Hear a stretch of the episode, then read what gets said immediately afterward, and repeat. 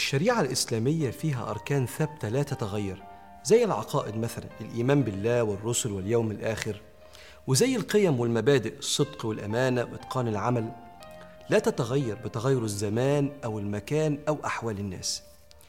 لكن هناك بعض المسائل في ممارسات العبادات اليومية ممكن يكون فيها أكتر من رأي. وكلا الرأيين أو الأكتر من رأي آراء لأئمة وكل الآراء بتبقى صواب حتى لو في اختلاف في المسألة الواحدة. علشان تتناسب هذه الآراء مع ظروف الناس المختلفة في كل زمان وفي كل مكان لغاية يوم القيامة. وده اللي بيسموه العلماء الاختلاف في الفروع الفقهية. هذا الاختلاف ليه أربع أعمدة ليه حكمة وسبب وأدب وطريقة للتعامل. الحكمة من وجود الاختلاف في بعض المسائل الفقهية هي القول ده اجتماعهم حجة قاطعة واختلافهم رحمة واسعة. لما يجتمع الأئمة على رأي ده بيبقى حجة قاطعة من ربنا اعملوا الموضوع ده. ولما يختلفوا في مسألة في بعض الآراء فيها ده رحمة من ربنا. حتى يشعر الجميع بسبب تعدد الآراء في المسألة الواحدة بالقدرة على تطبيق الدين في كل الظروف فيتحقق التيسير. ودي الحكمة من الاختلاف في بعض المسائل. الحكمة السبب. ليه في اختلاف في بعض المسائل الفقهية؟ لأن اقتضت حكمة ربنا سبحانه وتعالى أن بعض نصوص القرآن والسنة تحتمل أكثر من معنى. فيفهم العلماء من نفس النص أكثر من معنى فتختلف آرائهم. والعلماء بيقولوا لو أراد الله ألا يكون هناك خلاف لأنزل نصوصا لا تحمل إلا معنى واحدا وده متحقق في كثير من نصوص الشريعة معنى واحد الكل يجمع عليه. وفي بعض النصوص الأخرى تحتمل أكثر من معنى ده سبب الاختلاف. على سبيل المثال السيدة ميمونة كما في الصحيحين زوجة النبي عليه الصلاة والسلام سيدنا النبي كان بيتوضأ فلما خلص الوضوء قالت فأتيته بخرقة. حتة فوطة. فلم يردها وجعل ينفض الماء بيده. فالعلماء بصوا كده وقالوا إيه؟ آه يبقى النبي ما كانش بينشف بعد الوضوء. علماء تانية قالوا لا ده هو كان متعود ينشف بعد الوضوء. عشان كده عملت السيدة ميمونة الحاجة اللي متعودة عليها تجيب له الفوطة بعد الوضوء. بس هو المرة دي بس ما حبش ينشف. ففهموا من النص واحد معنيين بينشف ومش بينشف حتى يتسع الأمر.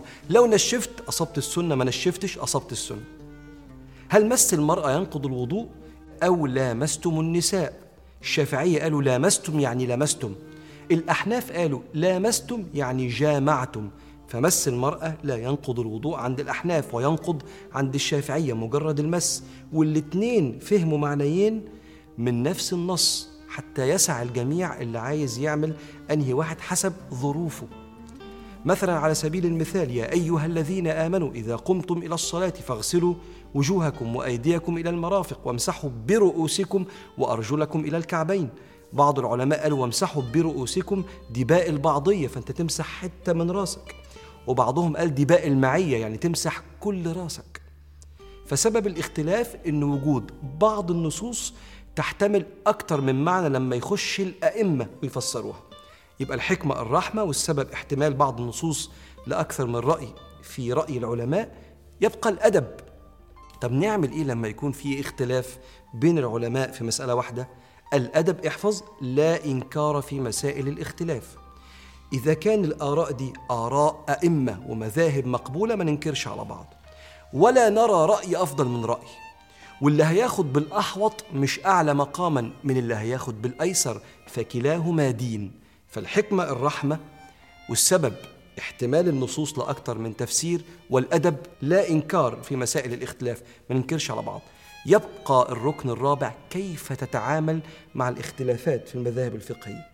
أول حاجة تأكد أنه رأي إمام ومذهب مش رأي واحد مش متخصص أو رأي شاذ مش بيقولوا بيه العلماء يعني مثلا الحجاب مش فرض ده مش كلام العلماء دي آراء شاذة مش كلام الأئمة. السجاير مش بتفطر ده مش كلام العلماء مش كلام الأئمة. فدي آراء لا يؤخذ بها أثناء الاختلاف. فتأكد الأول أن رأي علماء. فإذا تأكدت أن ده رأي من آراء العلماء الكذا رأي اللي قدامك دول آراء علماء عندك اختيارين في التعامل مع الاختلاف. إما تاخد بالأيسر عشان تعرف تستمر. على سبيل المثال مثلا بعض العلماء زي بعض الحنابلة وبعض الأحناف بيشوفوا إن الشراب زي الخف والخف ده حاجة زي جلد كده زي الشراب كان بيلبسها النبي والصحابة زمان وكانوا بيمسحوا على الخف. بعض الأحناف وبعض الحنابلة بيروا إن الشراب زي الخف فأجازوا المسح على الشراب لو كان تخين. بعض العلماء يقولوا لا الشراب مش زي الخف مفيش مسح على الشراب. عايز تاخد بالأيسر وتمسح خد. واحد تاني عايز ياخد بالأحوط ياخد. وده التصرف التاني إن في واحد هينقي إنه ياخد بالأحوط.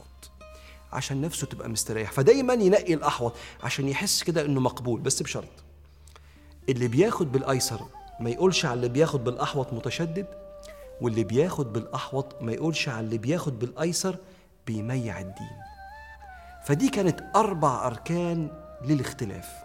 الحكمة هي الرحمة والسبب احتمال النصوص لأكثر من رأي والأدب لا إنكار في مسائل الاختلاف وكيفية التعامل التأكد اولا انه رأي إمام ثم الأخذ بالأحوط أو بالأيسر. فاللهم يا مولانا أدبنا بآداب القرآن وعلمنا من أخلاق النبي حبيبك يا رحمن.